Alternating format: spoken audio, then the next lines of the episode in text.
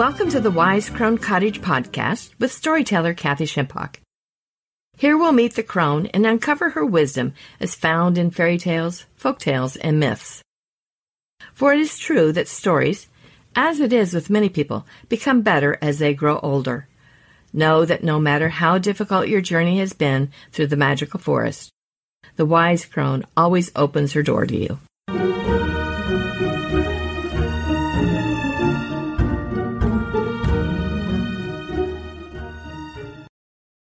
In this episode, I will share with you the story of The Little Match Girl by Hans Christian Andersen.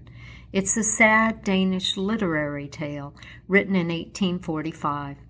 The subject has similarities to Dickens' A Christmas Carol, written two years earlier in Victorian England. Both tales focus on the fate of the poor when the world is divided into haves and have nots.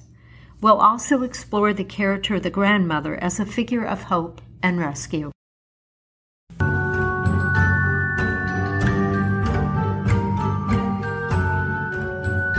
Great while ago, when the world was full of wonders. Hans Christian Andersen was a Danish writer who lived from 1805 until 1875. Some scholars regard him as the father of the modern fairy tale.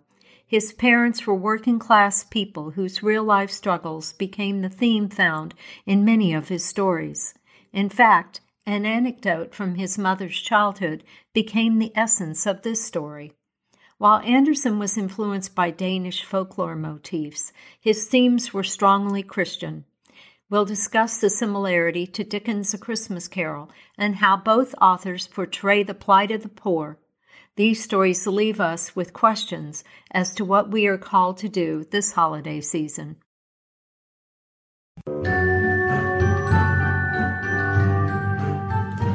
But now, a story. Not in my time, not in your time, but in the wise crone's time. I'd like you to close your eyes and imagine yourself in Europe in the early 19th century. The homes of the upper and middle class were close to those who were living in unbearable poverty and filth. The rich and the poor alike were thrown together in crowded city streets. This story and the story of Dickens' Christmas Carol begins in the evening, and we might imagine ourselves on those streets, crowded with people, many, many poor living on the street, street sweepers trying to keep the streets clean of manure from the horse drawn carriages, the smell of the cold burning stoves in the air, sewage flowed into the streets at times. And at night, there were gas lights on the major streets. But some of the streets were not lit at all. There was darkness, but still the bustle of people, the peddlers trying to get your attention, the poor asking for a handout, and the sound of the horses on the cobblestone streets, the smell of the soot in the air, and the darkness. And that is where this story begins. Most terribly cold it was. It snowed and was nearly quite dark, an evening, the last evening of the year. In this cold and darkness, there went along the street a poor little girl, bareheaded and with naked feet. When she left home, she had slippers on. It was true. But what was the good of that? They were very large slippers which her mother had hitherto worn. So large were they, and the poor little thing lost them as she scuffled away across the street because of two carriages that rolled by dreadfully fast. One slipper was nowhere to be found. The other had been laid hold of by an urchin, and off he ran with it. He thought it would do capitally for a cradle when he some day or other should have children himself. So the little maiden walked on with her tiny naked feet that were quite red and blue from cold. She carried a quantity of matches in an old apron, and she held a bundle of them in her hand. Nobody had bought anything of her the whole livelong day. No one had given her a single farthing. She crept along trembling with cold and hunger, a very picture of sorrow, the poor little thing. The flakes of snow covered her long fair hair, which fell in beautiful curls around her neck. But of that, of course, she never once now thought. From all the windows the candles were gleaming, and it smelt so deliciously of roast goose, for you know it was New Year's Eve. Yes, of that she thought. In a corner formed by two houses, of which one advanced more than the other, she seated herself down and cowered together. Her little feet she had drawn close up to her, but she grew colder and colder, and to go home she did not venture, for she had not sold any matches and could not bring a farthing of money. From her father she would certainly get blows.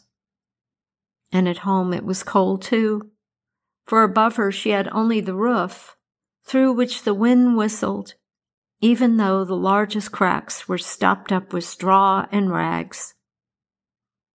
Her little hands were almost numbed with cold. Oh, a match might afford her a world of comfort. If she only dared take a single one out of the bundle draw it against the wall, and warm her fingers by it. She drew one out. Richt! How it blazed! How it burned! It was a warm, bright flame like a candle. As she held her hands over it, it was a wonderful light. It seemed really to the little maiden as though she were sitting before a large iron stove with burnished brass feet and a brass ornament on top. The fire burned with such blessed influence, it warmed so delightfully. The little girl had already stretched out her feet to warm them too, but the small flame went out. The stove vanished. She had only the remains of the burnt out match in her hand.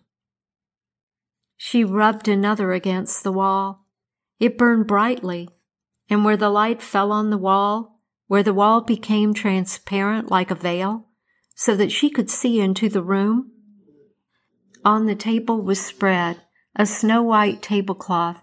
Upon it was a splendid porcelain service, and the roast goose was steaming famously with its stuffing of apple and dried plums. And what was still more capital behold was the goose hopped down from the dish, reeled about on the floor with knife and fork in its breast till it came up to the poor little girl when the match went out and nothing but the thick, cold, damp wall was left behind. She lighted another match. Now there, she was sitting under the most magnificent Christmas tree. It was still larger and more decorated than the one she had seen through the glass door in the rich merchant's house. Thousands of lights were burning on the green branches and gaily colored pictures, such as she had seen in the shop windows, looked down upon her. The little maiden stretched out her hands toward them when the match went out. The lights of the Christmas tree rose higher and higher. She saw them now as stars in heaven. One fell down and formed a long trail of fire. Someone is just dead, said the little girl for her old grandmother, the only person who had loved her and who was now no more, had told her that when a star falls, a soul ascends to God. She drew another match against the wall. It was again light, and in the luster there stood the old grandmother, so bright and radiant, so mild, and with such an expression of love. Grandmother! cried the little one. Oh, take me with you. You go away when the match burns out. You vanish like the warm stove, like the delicious roast goose, and like the magnificent Christmas tree. And she rubbed the whole bundle of matches quickly against the wall, for she wanted to be quite sure of keeping her grandmother near her. And the matches gave such a brilliant light that it was brighter than at noonday. Never formerly had the grandmother been so beautiful and so tall. She took the little maiden on her arm and both flew in brightness and in joy so high, so very high. And then above was neither cold nor hunger nor anxiety.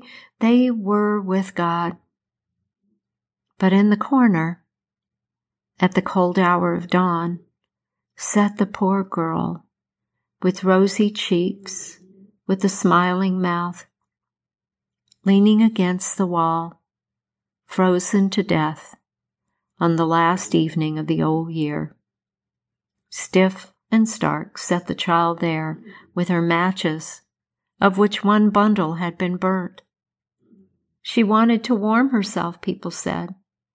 No one had the slightest suspicion of what beautiful things she had seen no one even dreamed of the splendor in which, with her grandmother, she had entered on the joys of a new year.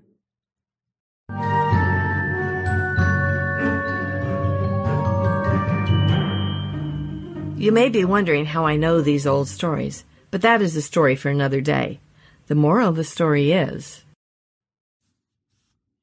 I first learned this story as a child not the literary, but the film version. Either way, it packs a punch. The story is both poignant and haunting. It's the tale of a young girl living in poverty and abuse. She is forced to spend her days on the street selling matches. The story mirrors an experience Andersen's mother lived. Andersen writes As a young girl, her parents chased her out to beg. And when she had no luck, she spent a whole day crying under a bridge by the river in Odense. As a child, I could imagine all of this so clearly, and I wept about it. In this story, the protagonist is abandoned and fearful of returning home with no money. The young girl dies of hypothermia on the street alone. Andersen often crafts pictures of suffering. In fact, the word little in the title spells the character's doom. This is true for many stories. Little Red Riding Hood, for example. Many children lived in the streets in mid 19th century Europe. Child labor was common. Children were expected to work for long hours in dangerous conditions. Selling matches, flowers, or newspapers was an easier option than begging outright, which was illegal. The story contrasts the haves and the have nots. Andersen's sympathies were always with the downtrodden, and the little match girl gives us a figure who is innocent and worthy of help. He also portrays a metaphoric contrast with his emphasis on light and darkness throughout the story. The young child peers from the darkness into windows, seeing the light of family life she will never have. Sadly, her pleas to the passerbyers go unheard. The poor were condemned in Victorian time. Rather than return home and receive a beating, the young girl found a secluded place to sit between two buildings. As she lit each match, her greatest desires were projected on the wall food, a Christmas tree, and her grandmother. We can assume that her grandmother was the only person to be loving and kind to her as Kirsten Mamjiger pointed out, Andersen's grandmothers and other elderly women often shift and shimmer between the human, the spectral, and the divine. In doing so, Andersen provides an archetypal image that moves between conscious and unconscious awareness. The child continues to light the matches to keep her grandmother's memory alive for as long as she can. She dies with the vision that she and her grandmother are celebrating the holidays in heaven. Deathbed visions are common, and not only the stuff of fairy tales. In fact, many years ago, When my loved one was struggling with drug addiction, I had a similar dream. It was night. A young girl was sitting on a bench with her deceased grandmother. The street light shone on the empty bus before them. The door opened. I knew when I woke that my loved one's journey could be a fatal one. Andersen's story is a moralistic tale about the cruelty of the world. It arouses compassion for the poor. Nevertheless, it asks little of us. In Victorian times, it was believed that God marked an individual's fate. In essence, being poor was God's will. Rosalie Brown writes that Andersen would let his heroine die was shocking and, to some of us, stories are exciting because they roll up our emotions, disturb our equilibrium, even if they make us miserable. I would say satisfying. Certainly, Andersen portrays the reality of many of these children, but he did nothing to rile his readers' emotions enough for them to take action. Charles Dickens portrays a similar theme in The Christmas Carol, in which we see the transformation of Scrooge, an old man who begins as the most uncharitable of characters and becomes someone who keeps Christmas in his heart. In The Christmas Carol, it is the crippled boy, Tiny Tim, who touched Scrooge's heart. In doing so, Scrooge moves archetypally from an old man to elder in Andersen's story, there was no one to awaken, for the child was invisible to others. She lived in a shadow world. Both stories hint at the idea of the deserved and the undeserved poor. Innocent children can be worthy of our concern, while adults perhaps should make their way to prisons or workhouses. The little match girl's father stays inside while she faces the cold winter alone. Here we see the contrast between the deserved and the undeserved poor. Sophie Krogh Nielsen writes in her article, Daily Life in Denmark in the 19th Century The genuinely deserving had to be helped so that they could avoid getting the public poor relief, which entailed a loss of civil rights. The political environment at the time was dominated by fiscal conservatism, so direct economic aid was out of the question. Instead, the upper classes felt that the Enlightenment was the best solution, for which reason they encouraged practical enlightenment through financial education and general enlightenment through public lectures and lending libraries. There is an inevitability to Andersen's sad story that nothing can or will be done the child will live a hard life, but receive her reward in heaven. The holidays are times for charitable giving.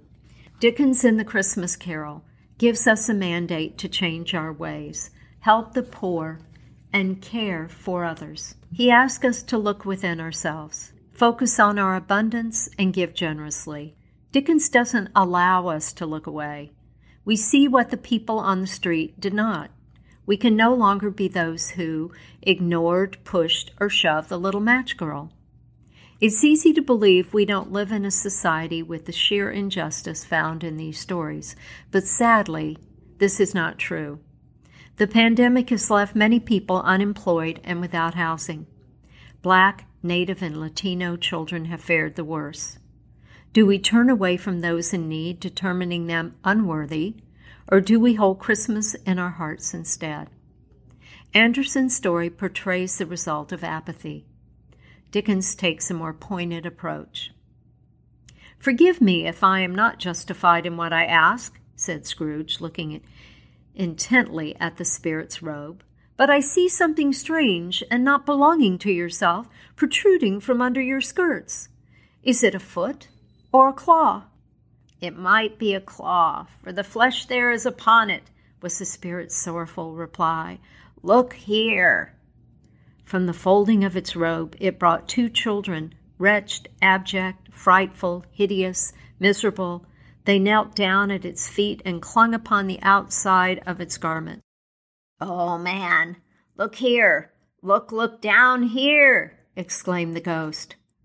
They were a boy and a girl, Yellow, meager, ragged, scowling, wolfish, but prostrate too in their humanity, where graceful youth should have filled their features out and touched them with the freshest tints. A stale and shriveled hand like that of age had pinched and twisted them and pulled them into shreds. Where angels might have sat enthroned, devils lurked and glared out menacingly. No change, no degradation, no perversion of humanity in any grade. Through all the mysteries of wonderful creation had monsters half so horrible and dread. Scrooge stared back appalled. Having them shown to him in this way, he tried to say they were fine children, but the words choked themselves rather than be parties to a lie of such enormous magnitude. Spirit, are they yours? Scrooge could say no more. They are man's, said the spirit, looking down upon them, and they cling to me, appealing from their fathers. This boy is ignorance, this girl is want. Beware them both and all their dangers, but most of all, beware this boy, for on his brow I see that written which is doom, unless the writing be erased. Deny it, cried the Spirit, stretching out its hand towards the city. Slander those who tell it ye, admit it for your factious purposes, and make it worse, and bide the end. Have they no refuge? Or resources? cried Scrooge. Are there no prisons? said the spirit, turning on him for the last time with his own words. Are there no workhouses? Andersen's happy ending was for the child to be taken to heaven where she would no longer suffer. Even being rescued from her plight and escaping death would not be as wonderful to him. But I disagree. I much prefer another ending to this story. Perhaps an old housemaid, a wise crone, that is, sees the child as she presses her nose against a window. The maid brings her in, warms her toes, and feeds her empty belly. She tells her mistress that she needs some help in the kitchen. The little girl lives in the house and never returns to her abusive father and is never found on the streets. I wish I could say that she lived happily ever after, but that would be a true fairy tale. In this version, she simply lives a bit better. In Scrooge, we see the transformation of the old man into a sage who has compassion, empathy, and wisdom. In the grandmother character, we see the vision of a woman reaching out to protect and rescue her grandchild. Both of these characters provide the wise crone with guidance. Real life children are suffering and struggling this holiday. Sadly, the poor are still with us, 175 years after the writing of these stories. But hopefully, we've lost our attraction to children dying a romantic and useless death. Perhaps we can bring these children in from the cold offer them a turkey dinner, and let them live instead. May no child die alone and abandoned this holiday season. Along with Scrooge, may we always hold Christmas in our hearts.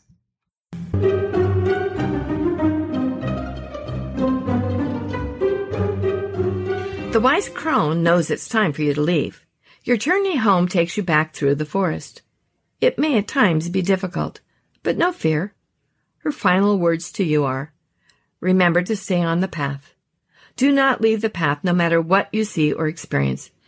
And so it was, and so it is.